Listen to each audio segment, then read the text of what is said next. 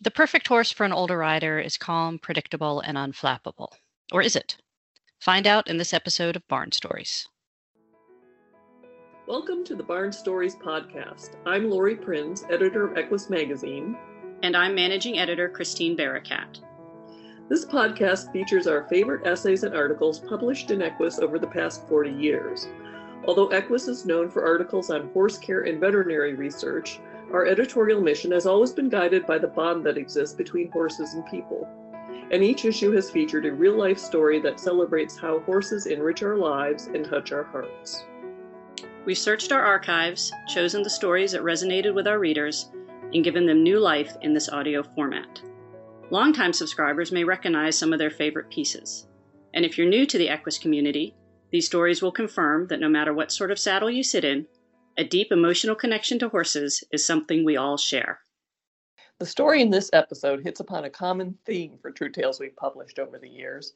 Someone who rode as a child returning to horses much later in life and re- rediscovering all the joys that come with them. But as familiar as that may sound, this story stood out because of an interesting twist the personality of the horse, Spirit. He, to put it kindly, is a bit of a handful. Yes, Spirit isn't the sort of horse you may imagine an older rider choosing, but this also isn't the sort of older rider you might imagine. She's undaunted.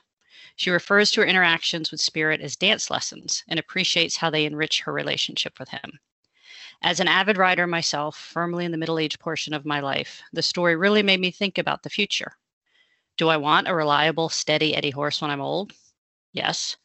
But do I also want some challenge and the deep connection with the horse that challenge can forge? Also, yes. Can I do both? I don't know. Maybe, hopefully.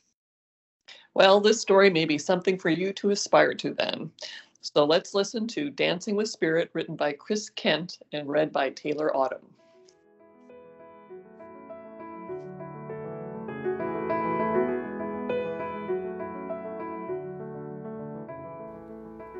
During a fall elk hunting trip in New Mexico, I came to realize just how much I missed horses. The hours we spent riding through the Jemez Mountains rekindled an old love, one ignited by my first horse, a gift I received more than half a century earlier on my eighth birthday. Time on horseback always provided me a sense of freedom and independence, a view of the world that cannot be found any other place. But now we lived off the grid, in a log cabin tucked away in the spruce and hardwood forest of Michigan's Upper Peninsula. And I was well north of 60 years old, so owning a horse again seemed not only highly improbable, but also impractical. We had no cleared land, no barn, and no known source of hay. Yet, on the spectacular October day, when I reluctantly handed off the reins of my borrowed horse. The guide looked at my husband, nodded knowingly in my direction, and said, She'll have a horse by spring.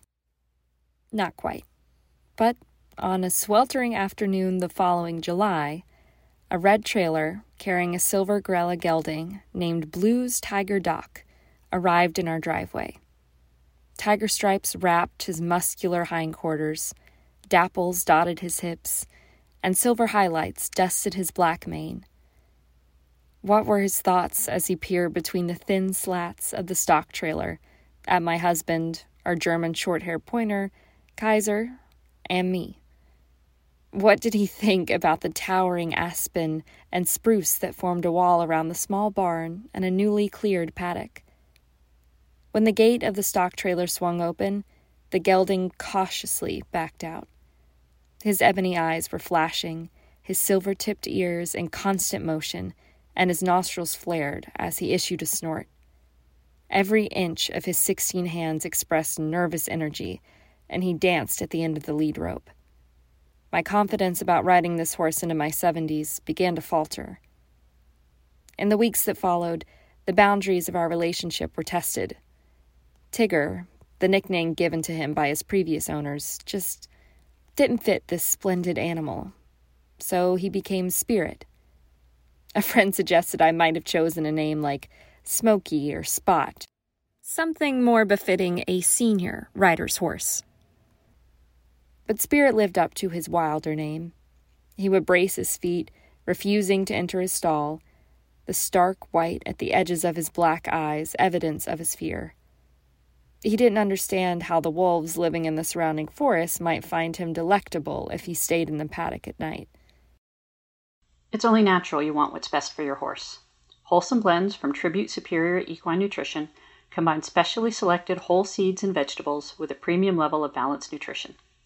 Crafted using the safest manufacturing practices, Wholesome Blends feeds are 100% soy free with no added iron.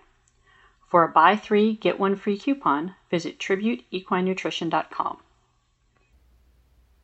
On a trail ride through the woods, Spirit suddenly bolted, throwing me back across those dappled hips, giving me a view I don't recommend for riders. The toes of my worn leather boots set against blue sky and aspen treetops. Miraculously, I stayed on, and as I struggled to right myself in the saddle, I heard my husband's voice. Are you all right? I'm okay. Just give me a minute, I said as I took stock of my condition. Everything seemed to be working. Nothing hurt that much. As Spirit danced sideways on the narrow trail, head high, ears nervously moving, I stroked his neck, trying to calm him and myself. This was the first of many countless hours Spirit and I would spend in a constant series of dance lessons. I have learned a lot from these pirouettes, including an increased awareness and appreciation for the intelligence, curiosity, and affection of this animal. I have also learned patience and perseverance as we dance together. Spirit, too, has been learning to trust me and to better understand what I'm asking. I found a round pen to be a very effective environment for him. It allowed us to establish leadership, respect, and communication. I was able to control his direction and movement in a relaxed environment. He quickly turned his inside ear toward me, began licking his lips, and soon was watching me for cues. Providing Spirit the freedom to make choices allowed him to comfortably invite me into his world, to his dance.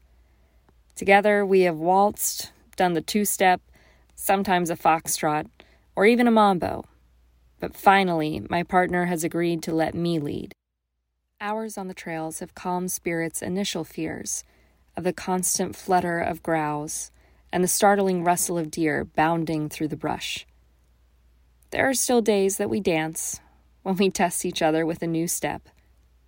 However, every morning he greets me with a long whinny when I open the back door and each evening he calls to me from the gate to remind me he wants a few minutes of my attention. I know we will have our future setbacks. He will never be the steady Eddie an old lady should be riding. However, he has taught me a more important lesson. A moment of complacency at any age, on any horse, is the prescription for disaster.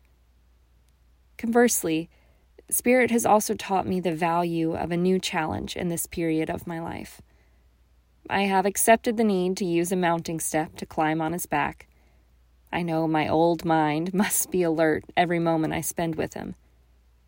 I understand the need to exercise additional caution to protect my brittle bones.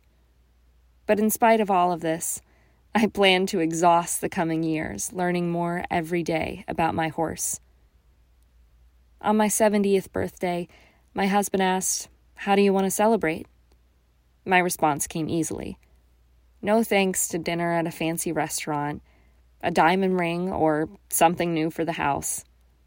Instead, I want to spend this spectacular autumn day on my horse, in the woods, with you and your horse. And so we did.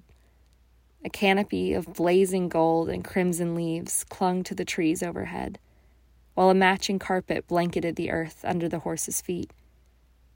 Leaves created a cacophony of sounds as hooves moved rhythmically along the trail. The sky was a brilliant, dazzling sapphire, with just an occasional wisp of silken clouds propelled airily by a gentle breeze. After several hours of riding, we stopped along the river for a respite.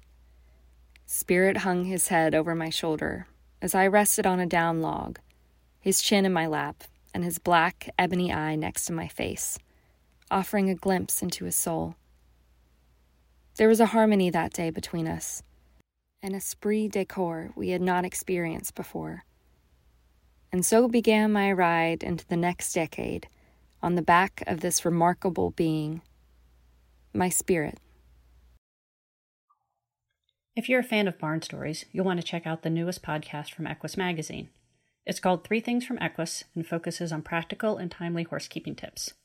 You can find it right now on SoundCloud.com and soon on iTunes and other podcasting platforms. Thanks for listening to Barn Stories. We hope you enjoyed this episode. If you have a favorite article or essay from the Equus archives that you'd like us to feature in a future podcast, let us know. You can reach us at Equus Barn Stories, all one word, at gmail.com. Did you enjoy this episode of Barn Stories? Head over to iTunes to subscribe, rate, and leave us a review. Thanks for listening. The Barn Stories podcast is a production of the Equine Podcast Network, an entity of the Equine Network.